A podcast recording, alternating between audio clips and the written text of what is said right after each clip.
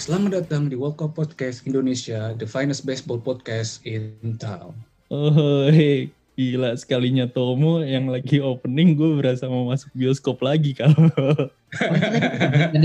Ini openingnya apa? Iya, tadi openingnya gitu. Oh, gue gitu. gue pikir tadi apa selamat datang di Walk of ID pintu teater 3 sudah dibuka. Gua kira ada sebuah sebuah ini nih Dre apa karena habis ada event besar terus kita ngubah opening. Bisa jadi. Kalau ada event-event tertentu yang opening tuh harus ganti. Oh gitu. Ini kita balik lagi dengan eh, trio kuek-kuek ini. Adre, Hekal, dan Tomo. Thank you Tomo udah mau opening. Besok-besok lagi ya. So Ah, bagus. jangan sering-sering lah. Haikal juga gitu. Wah, Hekal, Hekal belum pernah nih. Ini ntar kita paksa Hekal untuk opening. Iya, oke oke.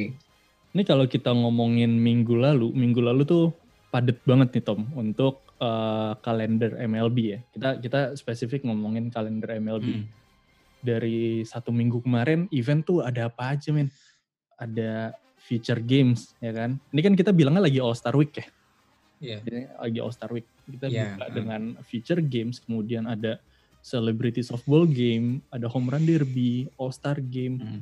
bahkan eh, kemarin juga draft day ya kan itu semua dilakuin dalam kurun waktu satu minggu jadi banyak banget Hmm. berita sebenarnya yang bermunculan gitu kan setiap event punya beritanya masing-masing nih yang kita coba rangkum dalam ya kurang lebih 30 sampai 40 menit di episode ini kita coba Hmm. rangkum eh, hal-hal apa aja yang terjadi dalam minggu lalu nih mungkin kita bisa start dari kalau secara kar- kalender berarti kita startnya dari future games kali ya. Sedikit tentang future games mungkin eh, Tom lu bisa jelasin nggak? Ini bedanya nih future games tuh apa sih? Kalau All Star Future Games itu bedanya sama All Star Game biasa. Sebenarnya gampang sih karena All Star Future Games itu buat pemain eh, minor leagues. Kalau yang All Star Game biasa kan buat pemain yang udah di MLB gitu. Jadi kayak pemain-pemain yang belum belum sampai MLB dan bandang udah jago, mereka Hmm. tuh main di sana. Dan bedanya sama dibandingin sama apa ya? Dibandingin sama All Star Game biasa tuh timnya jadi dibagi jadi American buat yang pemain-pemain asal Amerika Serikat sama World buat pemain-pemain yang non Amerika kayak dari Kanada, dari Meksiko atau dari Dominican Republic, Venezuela Indonesia. dan sebagainya. Ya, ya semoga aja ada kal di masa depan gitu.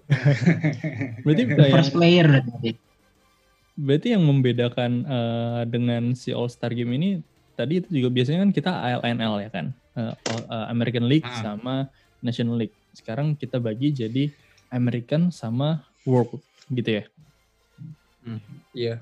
kalau misalkan All Star Game itu kan kita sistemnya eh, voting ya. Kita milih eh, pemain-pemain ini untuk tampil di All Star Game. Kalau Future Games dia pemilihannya gimana Tom?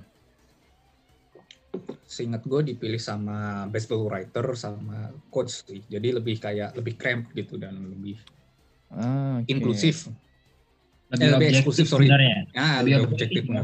Lebih objektif lah berarti sebenarnya. Hmm. Karena yang nilai yang memilih yang memilih lu itu, memilih pemainnya itu adalah ya memang orang yang ada di organisasi itu gitu loh. Jadi kayak lebih kayak ke coach yang eh, memang ada di situ. Jadi baseball writer itu kan yang tahu ya mungkin gue bisa gue bisa bilang tahu statnya yang benar-benar stat bukan hanya fame-nya aja gitu loh. Hmm. Walaupun memang eh, apa ya preferensinya itu kebanyakan ya yang ke top prospect juga nggak sih Tom? Kalau gue lihat ya Iya, balik benar-benar. lagi ya, ya karena memang top prospect itu emang jago gitu kan. Mhm. Hmm. Mungkin itu juga kenapa namanya Future Games eh, mungkin dalam beberapa tahun ke depan eh, lo, lo pada akan melihat pemain-pemain yang dari Future Games ini emang masuk di MLB kemudian main di All Star Game juga gitu nggak? Iya. Ya gitulah. Tapi bisa juga pemain dari masa depan main ke future games. Back Lu siapa?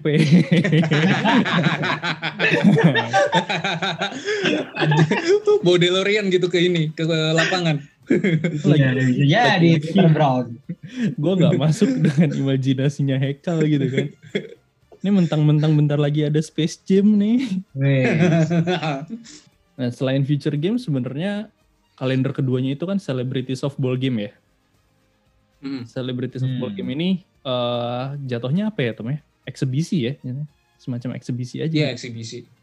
Sebenarnya dari namanya berarti udah bukan baseball dong. Sebenarnya, ya nggak sih? Ya, iya, Mm. iya.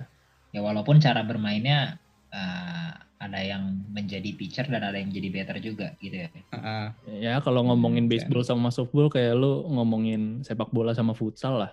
Kurang lebih sama gitu kan. Cuma beda di ukuran bola, kemudian eh, lapangannya lebih kecil. Secara jumlah pemain ya sama, sama-sama 9. Tapi eh scope-nya aja lebih kecil gitu. Nah, di Celebrity Softball Game ini sesuai namanya celebrity yang datang itu ternyata eh, memang bukan pemain-pemain MLB yang lagi aktif ya. Ada seleb, ada figure-figure non MLB. Kemarin gue ngeliat ada The Falcon aja, Iya ada Anthony Mackie. Anthony Mackie. Tapi kalau dia main Tapi ini nggak pakai- terbatas ke baseball ya berarti. ya? Enggak, enggak terbatas Enggak at- ke atlet baseball. Tapi kalau ternyata Hmm. si The Falcon-nya main pakai suit, seru juga kali ya liatnya. Tiba-tiba Nah, terbang gitu iya, gitu flyball. Bener bener deh, bener bener. Gue gue malah sebenarnya gue sebenarnya kepikiran kan kayak sebenarnya ini tuh bisa lebih diimprove lagi kalau misalnya yang diundang itu katakanlah eh, public kan biasanya public figure kan. Ah. Ya mereka tuh main-main soft eh, softball itu pakai apa ya? Mungkin kayak pakai properti atau pakai eh, kostum yang memang menunjukkan mereka itu terkenal karena apa gitu loh. Misalnya kan yang ini main yang dari UFC ada Jorge Masvidal ya, kalau nggak salah ya. Nah, Jorge Masvidal. Nah, misalnya dia kan identiknya apa? Ya dengan apa sih dia Brazilian apa sih gue nggak tahu tuh yang Hmm. kayak Jiu-jitsu kayak banting-banting orang. ah kayak gitu gitu kan. Jadi mungkin ya dia nggak usah pakai jersey gitu kan kayak seolah-olah dia lagi di UFC tapi main softball. Nah itu menurut gue lebih apa ya lebih lebih menarik. Ya masa dia masa dia main topless menurut lu aja. Kenapa enggak untuk menunjukkan ini ya dong, menunjukkan memang dia tuh wah dari dari apa dan orang akan lebih ini gak sih lebih tertarik aja menurut gue singkatnya misalnya eh, siapa lagi ya tadi misalnya kayak lu bilang tuh Anthony Mackie ya dia pakai kostumnya Falcon gitu kan apalagi lagi filmnya lagi hype gitu-gitu menurut gue akan lebih kayak rame aja sih Lu- Mungkin lu bisa eh, suratin Rob Manfred untuk melakukan itu. Tapi atau gue harus Oke. kasih tahu Trevor Bauer dulu iya ya. Waduh. ya at least masukin ke vlognya dulu lah. Ada fans dari Indonesia gitu. ya Tapi untuk pemain MLB yang jatuhnya udah pensiun itu boleh main di situ ya Tom ya? Kayak kemarin kan kayaknya ada Sisi Iya. Sabatia juga, kemudian gue lihat ada Hunter Pence. Pas gue lihat pertama kali, Mm. udah kenapa ada Hunter Pence? Emang dia seleb apa? Selebgram. Iya. mungkin dia PT di Celebrity Fitness Oke oke oke oke oke. Tapi yang aneh itu sebenarnya gue ngasih sisa Sabatia jadi catcher sih. Ini jadi catcher kan? Nah. Hmm. Ya agak aneh aja sih. Kayak Nangkepin terlalu lama bola softball kan. Iya. Ah. Iya. Tapi kalau dipikir-pikir dia bisa nggak ya pitching softball? Jadi Mungkin aneh nggak sih? pakai tangan kanan sih kata gue. Nah, Ya kan aslinya bukan nggak kidal. Singet gue ya, singet gue sisi itu nggak kidal. Gue rasa dia Tapi gua nggak tahu. Bro. Ya. Ya. Mulai. Ya Waduh. mulai. Nah, selanjutnya apa nih? Nah, selanjutnya ini lebih apa ya? Lebih lebih megah lagi sih. Jadi kalau kita urutin tadi itu mungkin bisa dibilang juga secara apa ya? eh, dari segi menarik apa enggaknya nggak sih? Kayak pertama, ya gue bukannya me- meremehkan future games, cuman itu ada pasarnya sendiri. Terus kayak selebriti itu banyak orang juga pengen ngeliat apa aktor favoritnya dia gitu-gitu kan. Nah, Hmm. selanjutnya ini yang lebih megah lagi nih. Itu namanya home run derby ya. Ya betul. Bener nggak sih namanya home, home run derby tuh, Tom? Hmm. Apa udah berubah namanya, Tom? Tetap home run derby kok. mau berubah jadi apa sih? Kayak dari tahun ke tahun kagak ada perubahan. Bisa-bisanya dia ngide. Mau berubah tahu. Oh, gue jadi ngide banget semuanya mau gue ubah ya. Aduh, ya Iya. parah-parah. Nah di home run derby eh, kemarin seperti yang kita prediksi, kita banyak orang yang kayak eh, tiba-tiba jadi fansnya Ohtani dan mengharapkan Ohtani berjaya di home run derby. Tapi sesuai dengan prediksi kita, ya at least prediksi gua, dia tidak masuk ke top 4 ya kan. Kenapa ketawa lo kayak gitu? Bahkan round satu aja nggak lolos. tapi Wow, respect, tapi sekali. respectable lah kalahnya kayak gitu. Itu Iya. Juan Soto dipaksa Hmm. overtime dua kali loh. Walaupun startnya Bukan emang lelet banget kan di awal-awal dari 8 bola cuma kepukul satu yang home run.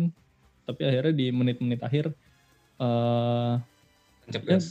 berusaha ngebalap Juan Soto akhirnya tetap kalah sampai overtime yang kedua. Tapi menurut gua kalaupun dia menang di semifinal roundnya kalah sih. Udah habis pak langsung ngos-ngosan. Tapi sebenarnya kalau gua ya ngelihat home run derby ini di, bisa dibilang ada faktor lucknya gede banget ya, bener-bener gede banget. Dalam arti tuh eh gua terakhir nonton yang full match ya, maksudnya tuh kayak beneran setiap roundnya gua tontonin satu-satu gitu. Hmm. Yang waktu kayaknya yang Pete Alonso menang itu waktu lawan eh, Fred Junior kan? Iya, Iya. 2019. Nah, 2019 ya. Kalau gue nggak salah di round sebelum dia lawan Pitt itu Fred Junior tuh udah kayak apa ya? Ya stamina udah terkuras habis banget sih. Karena memang gimana? Gue bilang faktor luck tuh karena lu tergantung juga lu ketemu sama siapa gitu loh. Kalau misalnya lu udah terlalu lelah juga di ronde sebelumnya, terus ternyata lu ketemu lagi sama orang yang kebetulan dia sebelumnya lawannya nggak terlalu jago dan dia masih bisa jaga stamina-nya ya, ya agak sial juga nggak sih? Ya kebagian Iya apa sih. saja kalau kayak Iya gitu. kan? Bagian apes kan, makanya jadi sebenarnya kalau menurut gue sih kalau lu home run derby, strategi yang pertama harus dipikirkan itu adalah bukan lu mau pamer seberapa kuat pukulan lu dan seberapa jauh bola itu nggak sih? Yang penting lu home run aja dulu sampai sampai final round gitu loh. Di final round lu mau show off sekeren apa pun ya, ya itulah panggung sebenarnya gitu loh. Hmm. Tapi kalau lo lihat kemarin Pete Alonso dari round 1 juga udah dominasi banget. Dia di saat yang lain cuma mukul sekitar 22 sampai 25 home run atau bahkan eh, eh, siapa catchernya Royals Perez Perez itu sampai Perez, 28 Alonso menang sendiri dengan 35 home run di first round. Kemudian di semifinal roundnya dia ketemu Juan Soto juga itu di ayam-ayamin banget menurut gue Juan Soto ya. Di saat Juan Soto Iya, benar-benar. udah mukul 18 eh berapa ya? Kayaknya nggak nyampe 20 singkat gue. 18 Iya, kalau nggak nggak nyampe salah. 20. 18 home run dengan uh, Hmm. tambahan waktu bonus time satu menit itu Pete Alonso cuma ngangguk-ngangguk doang sambil mukul tiba-tiba udah 20-an something sampai di final akhirnya dia Iya. menang gue ngeliat ya pantes sih dia dalam tanda kutip repeat ya R E P E T E Hmm. Iya. repeat Yang menarik sebenarnya ya setelah ini apakah akan ada tes doping? Kan nggak tahu. Ya Allah, Kal. Jujur banget gue ya. Berat Ada kayaknya. masalah apa sih? tes doping Tapi gini sebenarnya, bukan karena tes doping apa gimana. Kursfil tinggi, Pak. Kursfil tinggi, terus kalau nggak salah humidornya dimatiin. Jadi kayak biasanya kan di tempat-tempat tinggi itu ada pelembab biar bolanya nggak jauh-jauh banget gitu. Hmm. Ini humidornya katanya tuh dimatiin. Jadi tiba-tiba Otani betting practice kalau nggak salah yang sempat viral. Kalau nggak salah tuh dia tiba-tiba mukul home run 513 kaki gitu. Dah, Hmm. hampir 200 meter. Ya, gue nggak heran sih. Apalagi Alonso kan memang apa ya? Emang istilahnya udah ranahnya gue lah ini. Jadi kayak Hmm. gampang banget. Nggak napas gitu. Ter. Walaupun sebenarnya di eh, apa namanya di regular season tahun ini Alonso nggak sebegitunya produktif ya kalau dibandingkan sama eh, All Star seasonnya dia yang di 2019 kan dia waktu itu cetak Iya. angka of the 53 Year. ya kan iya waktu dia rookie of the Ah. year itu kan 53 home run kemudian eh, dia ngehasilin eh, runs 103 sementara sekarang di tengah musim home run dia itu masih di angka 17 dan runs juga eh, cuma 38 berarti kan emang apa ya gue ngelihatnya di regular seasonnya mungkin tidak terlalu produktif. Tapi bener yang kata Tomo Hmm. tadi bilang ya emang udah ranahnya dia nih home run derby. Secara power kita nggak bisa raguin lagi. Polar Pit ya masih jadi top notch lah. Tapi Oh iya, sayangnya, tapi sayangnya kan prestasi di baseball bukan hanya home run derby coy. Hmm. Buat apa lu banyak-banyak menang home run derby tapi kalau nggak pernah World Series, anjay. ya daripada tiap Oh season iya, nggak bawa tapi- apa-apaan Iya sih. at least kan Aduh. dia ada satu trofi gitu loh ada nih satu run derby mau tim gue position apa enggak, mau World Series apa enggak, yang penting nama gue masuk. Hmm. Tapi hadiah masih ada kan ya? Kayak misalnya home run derby terus Dikasih mobil ya. Iya, satu event yang nanti kita bahas selanjutnya itu kan biasanya ada hadiahnya kan untuk yang menang gitu. Satu M bukan sih? Um, Bukan ya? dua juta. mobil biasanya. Iya satu m satu m per event satu m. Iya, Dan tahu. lucunya tuh Alonso belum sampai satu setengah juta penghasilannya jadi ini di MLB dan dia udah punya dua juta sendiri di home run derby. Iya. Wah, gua tarik lagi deh ucapan gua ternyata dia menang ya. Khusus untuk Pete Alonso ya, untuk yang lain mungkin gue kurang tahu gitu. Iya lah. Gue jadi Kan dia bikin sih. yayasan. Iya. Biasa Alonso. Iya. Oh iya juga cerita home run derby ini agak yang inilah kayak agak yang heart touching lah kayak hmm, lawannya Alonso di final Trey Mancini itu sebenarnya baru sembuh dari kanker. Dia baru sembuh dari Oh, kanker iya, iya, terus bisa sampai final tuh udah luar biasa lah. Masalah cuma satu dia power hitter gitu. ya enggak ya sama aja sih. Ma, Ya, paling gitu aja aja, sih. Pak. Abis, abis kanker kan, abis uh, apa Iya. ribut lawan kanker, berusaha sembuh, kemudian sampai di final menurut gue buah pencapaian yang signifikan sih. Ya sama aja kayak kalau misalkan Otani kemarin jadi first Japan born player yang turun di home run derby, ya udah menurut gue eh jangan terlalu dipaksakan untuk menjadikan dia seseorang terus gitu. Ya, udah udah masuk di home run derby sebagai Japan board player aja udah oke bahkan Hideki Matsui pada waktu dia Ah. masih aktif juga nggak nggak pernah masuk ke situ terus lo mengharapkan dia harus jadi home run derby eh home run eh, king lah kata eh home run Home derby run king winner gitu. Kalau home run king kan Ah. setahu gue dari all season ya sepanjang season Bisa iya. yang home run paling banyak jadi home run king ya dia jadi home run derby champion lah paling enggak ya mohon maaf pak emang gampang enak banget ente punya Hmm. jonghor Iya makanya itu. Oh ya kita langsung geser aja ke event selanjutnya yang lebih gede dan lagi-lagi kita harus bahas Otani. Ini. All Star Game.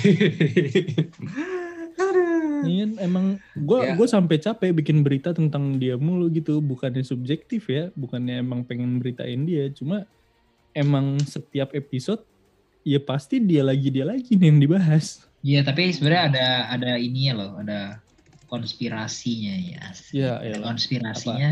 Banyak orang yang mempertanyakan kenapa starting pitchernya American League itu Otani. Enggak, gue bukan mau ngeklaim great kok, enggak. Enggak, enggak, enggak ke situ, jangan gue ke situ dulu.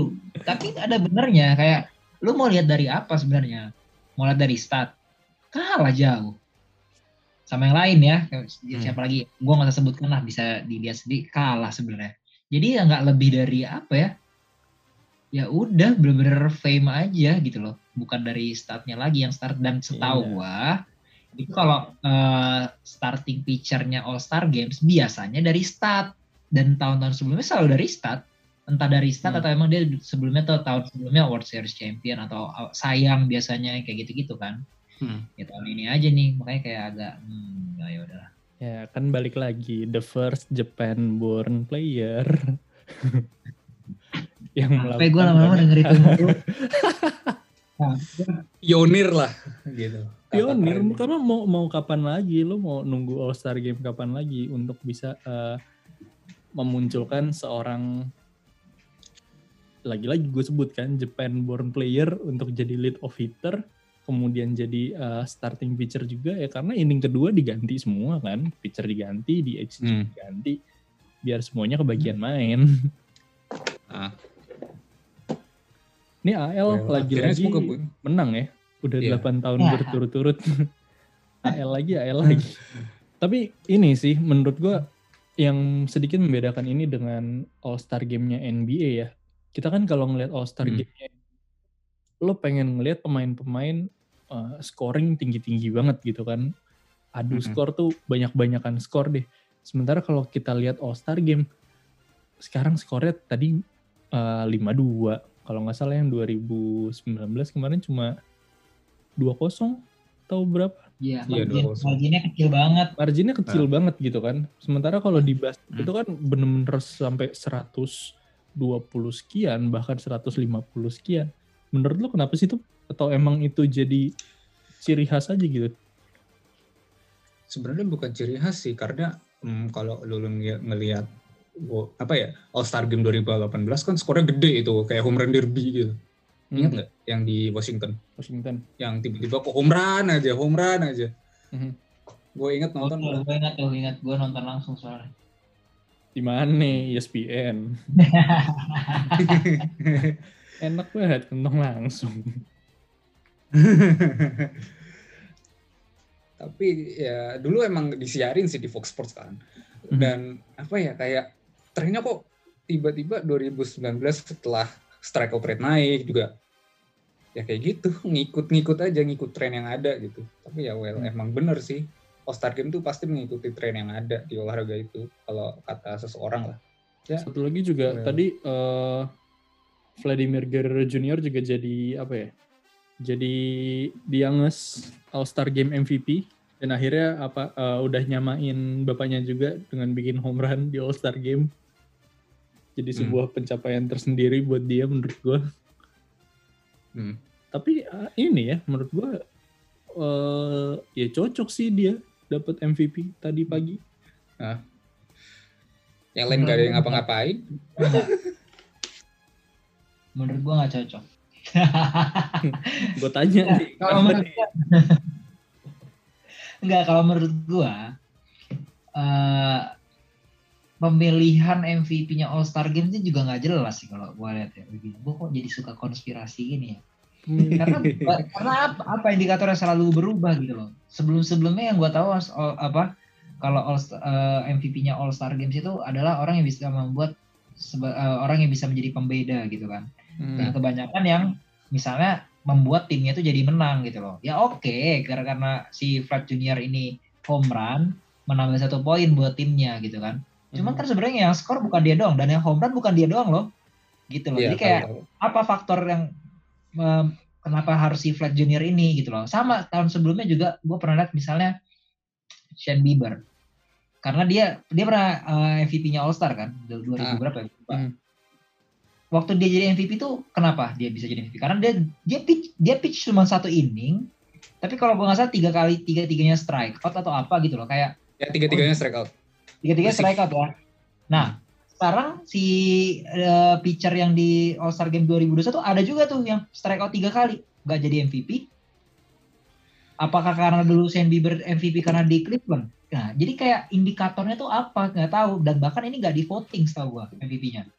Jadi kayak ya udah kayak dia aja lah kalau gitu atau dia aja lah kayak mungkin ya gambreng kali ini ya.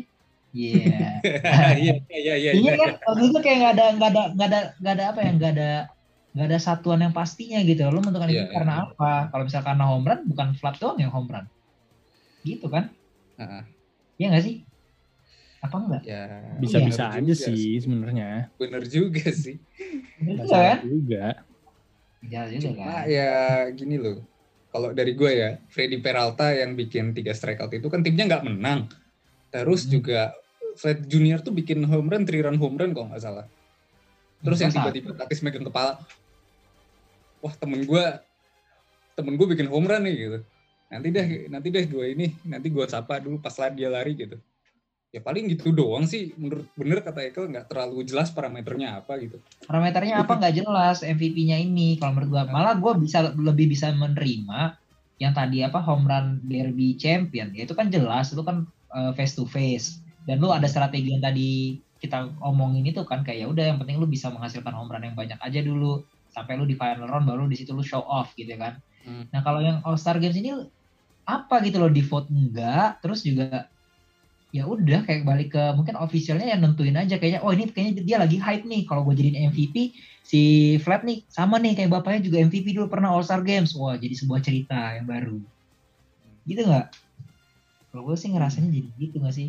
Nggak gue bu- bukan ngedukung supaya Judge jadi MVP enggak gue takutnya gue ngomong ini ntar dikait-kaitin sama wah lu pasti maunya Judge MVP suka gitu kan. Enggak bukan itu. Tapi coba lihat deh kayak ya apa statuan lu untuk menentukan nih orang jadi MVP gitu loh. Gitu aja sih kalau dari gue Hmm. Tapi maksud gue dengan dia menjadi pemain yang paling muda, kemudian juga dia punya apa ya track record di regular seasonnya juga bagus, kemudian, kemudian dia dia setahu gue uh, satu per tiga ya home run itu doang kan yang hit, sisanya Iya, ground out itu dari ground out dari Scherzer, kemudian uh, yang satunya lagi gue lupa, tapi uh, Corbin Burns. situ dia ah di at bat pertama. At bat pertama kan eh Scherzer kan? Scherzer dulu pak. Yang ini Ah. yang yang dimarahin dulu dia. yang bolanya balik ya, bolanya balik ke Scherzer terus dia pelukan. Iya. Terus minta maaf, maaf pak gitu. Ya, makanya RB, RBI dia cukup produktif gitu kan. Eh 73 betting average di season ini 332 dia lagi leading home run 28.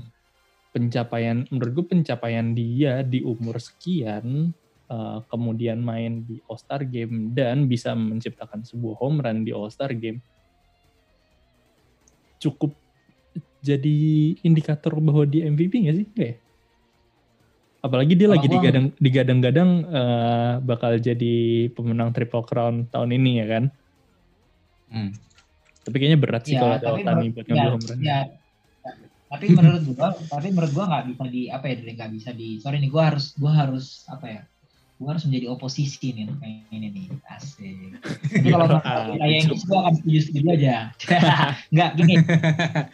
Maksud gua gini oke dia track recordnya bener yang lu bilang di regular season bagus gitu kan. Cuman balik lagi coy ini hal yang berbeda. Lu ngomong regular season ya udah rewardnya ya di akhir di regular season. All star game ini ya sendiri lu dinilai based on your performance on all star games anjay.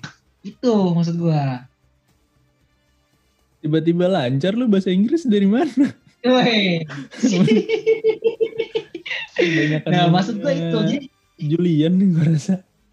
enggak, enggak jadi jadi karena Julian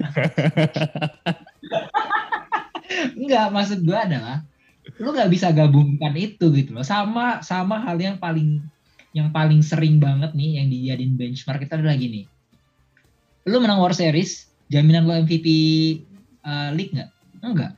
Banyak tuh yang menang World Series dan dia MVP World Series tapi nggak MVP di league-nya. Sementara dia se- seperform itu di di position sampai dia jadi sampai dia jadi MVP-nya World Series gitu ya. Eh, enggak ah, sorry sorry bukan.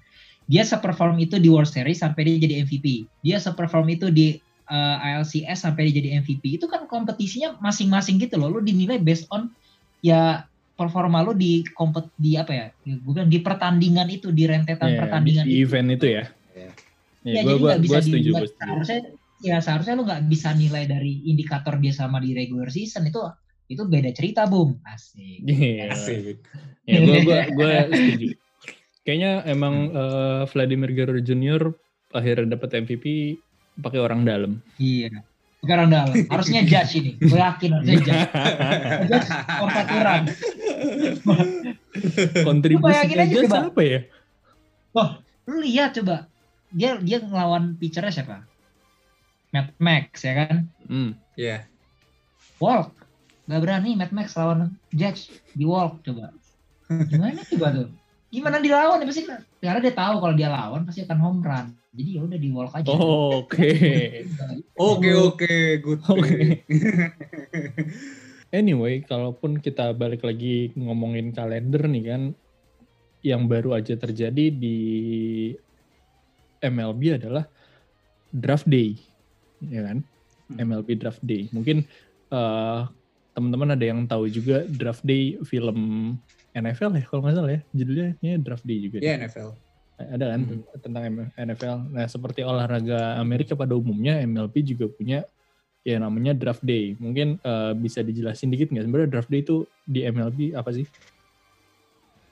Draft day di MLB itu sebenarnya sama kayak draft day di NFL, draft day di ML eh, di MLS, ya in certain extent sama draft day di NBA juga dan ya bisa dibilang di semua olahraga Amerika. Jadi MLB draft itu gampangnya adalah gimana eh, mekanisme utamanya MLB buat ngesign pemain amatir dari high school, dari college sama dari pemain eh, dari amateur baseball baseball club yang lain di da, untuk ke 30 franchise-nya itu.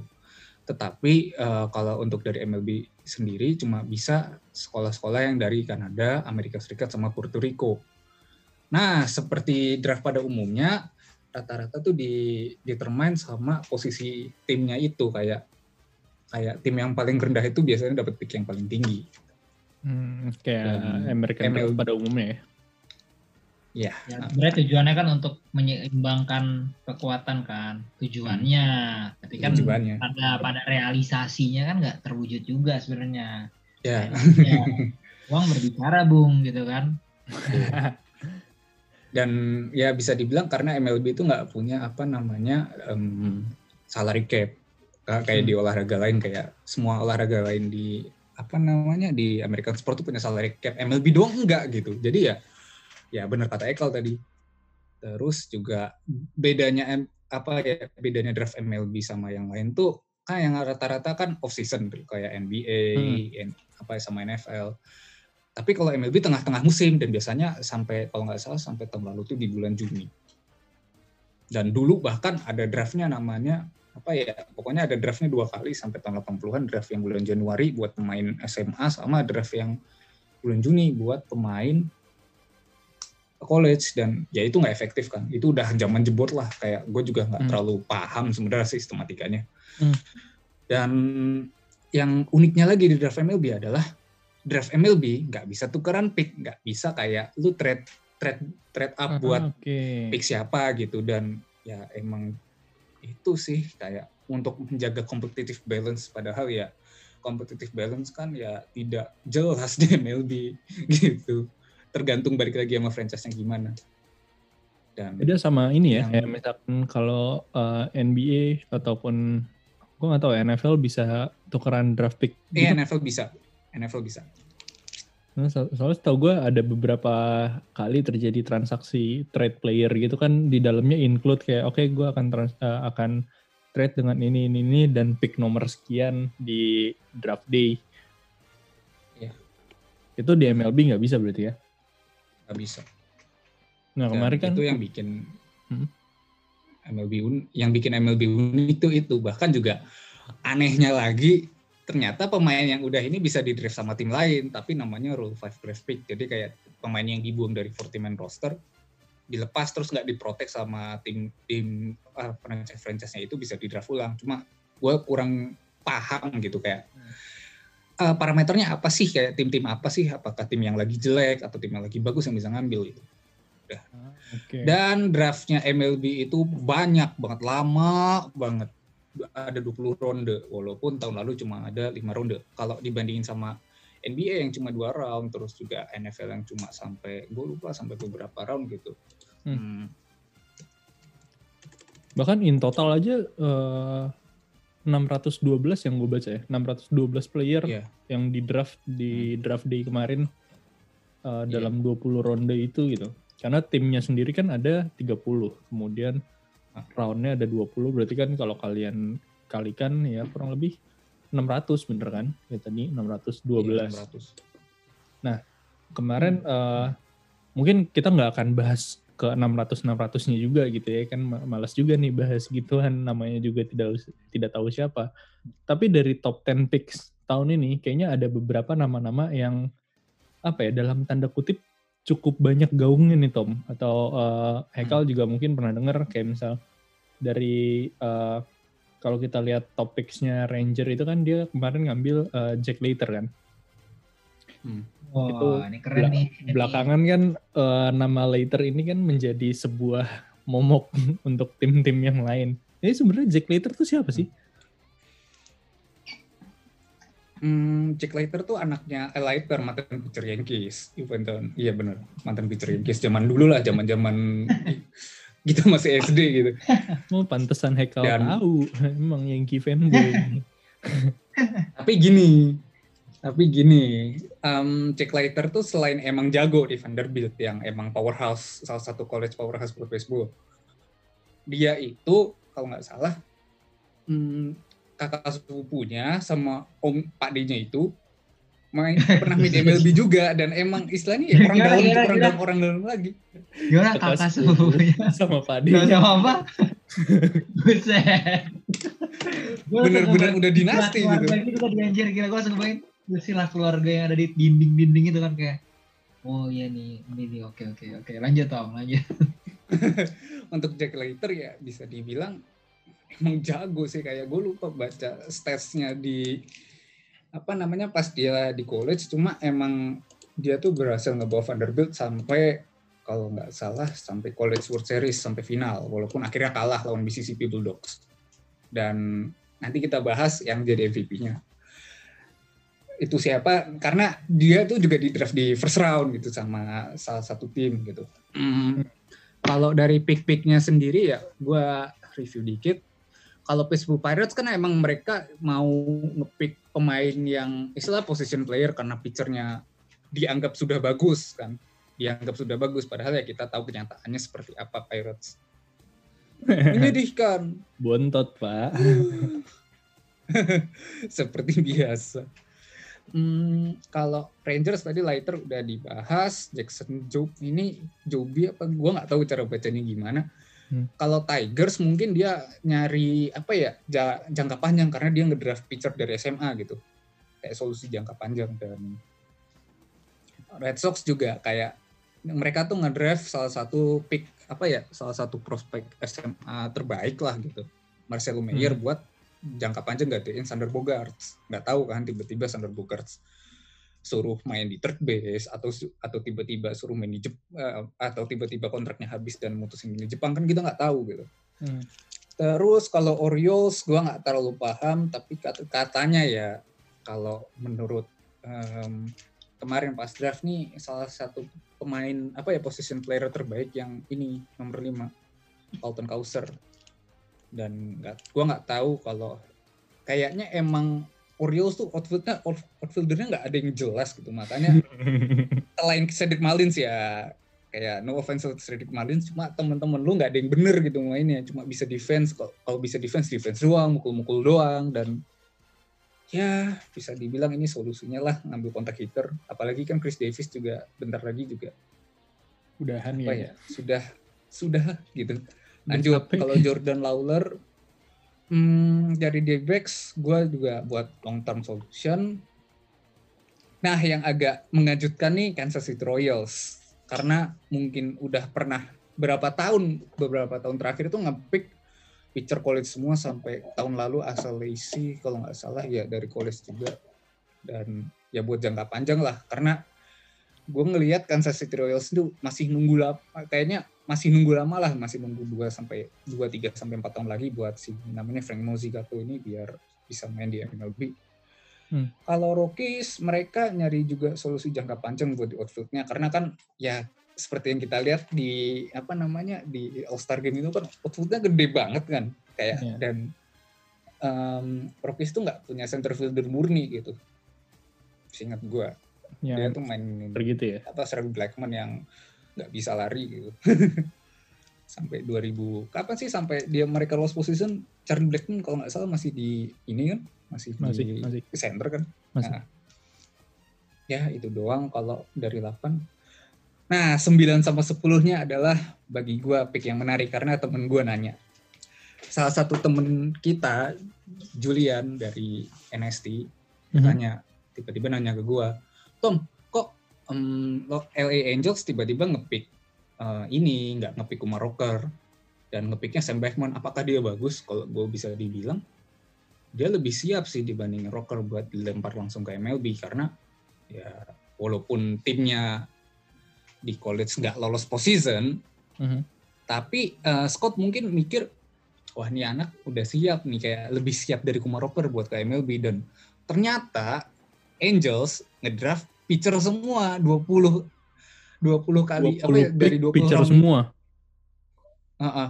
pitchernya bukan apa ya dan dia mereka tuh ngepick college pitcher semua gitu emang bener-bener apa ya unprecedented sih enggak cuma ya emang bener-bener mau ngadres kelemahan mereka karena kan kita udah tahu kayak mereka sudah punya Trout, udah punya Hmm. Otani, udah punya Rendon dan ya bisa jadi Otani bakal dapat kontrak yang gede kan. Angels juga termasuk big apa ya big market team gitu. Hmm, iya.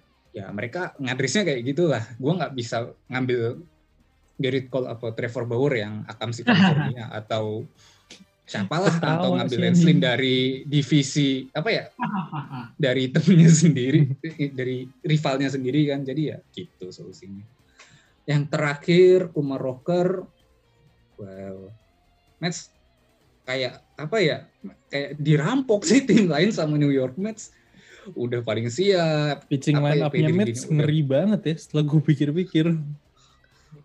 biasa Gua mikir aja. bukan biasa eh kayak aduh The Chrome terus Stroman Hmm, Syndergaard. Kemudian Terus- sekarang masuk lagi Kumar Rocker gitu. bentar lagi ada Kumar Rocker juga ya gue mungkin yang paling yang yang rada nggak jelas tuh David Peterson gitu kan yang ternyata juga first round draft pick dan emang gue lihat gue lihat-lihat juga bakal jago gitu. Ya wah Mets gila juga nih. Beberapa tahun ke depan. Iya, cukup lah buat buat 3 4 tahun ke depan dia punya punya sistem yang cukup memumpuni lah. Apalagi kalau kayak tadi eh, Angels akhirnya ngambil untuk pitcher semua. Gue rasa dia emang lagi program untuk farming pitcher. Untuk nutup ya tadi yang lo bilang juga Tom untuk nutupin kelemahannya dia. Karena dari segi better eh, dia udah udah ada gitu. udah iya dia udah punya beberapa kandidat. Bukan kandidat sih udah punya beberapa player yang emang mumpuni untuk itu. Tapi dari segi defense memang mereka membutuhkan adanya pitcher-pitcher yang bisa nahan better lawan Nah ya masalahnya Angels tuh dari zaman kapan ya? Dari em, dua dari zaman Bartolo Colon masih di sana, udah zaman dulu lah gitu. Hmm. Setelah Bartolo Colon nggak ada tuh nggak ada pitcher yang bener-bener monster gitu. Kita tahu ada Jared Weaver kan, cuma Jared Hmm. Weaver sama yang lain kan nggak jelas. Sisanya belakangnya dia kan nggak jelas. Terus kalah lawan Royals kan waktu 2014. ada juga sebenarnya John Leckie sih dulu sempat di Angels lumayan cuman Ya lebih- zaman kapan? ya zaman kapan? Lebih tua 2002 pak tua banget dan ya emang butuh pitcher-pitcher kayak iya ya Prime John Leckie, Prime Bartolo Colon, dan Prime siapa ya? Seingat gue Jared Weaver. Nah butuh orang-orang kayak gitu biar oh Tani itu nggak capek kayak pitching Iya. sendiri, mukul sendiri kayak jadi one man working crew kalau tiba-tiba Trout kayak sekarang kan kayak Hmm. cedera gitu kan tiba-tiba cuma Karena- bisa lewat telepon pas home run derby. home run dulu.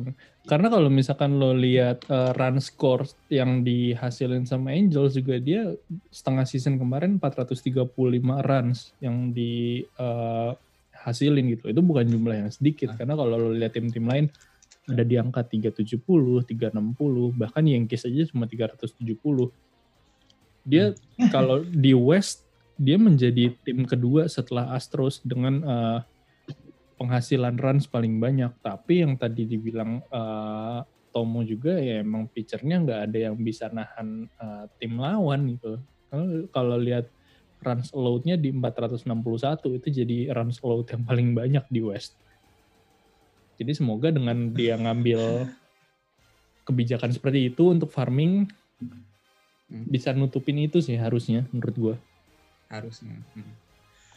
Hmm, yang paling yang agak unik sih juga apa ya di first rounder outside top 10 tuh ada namanya Will Bednar yang tadi gue udah sebut.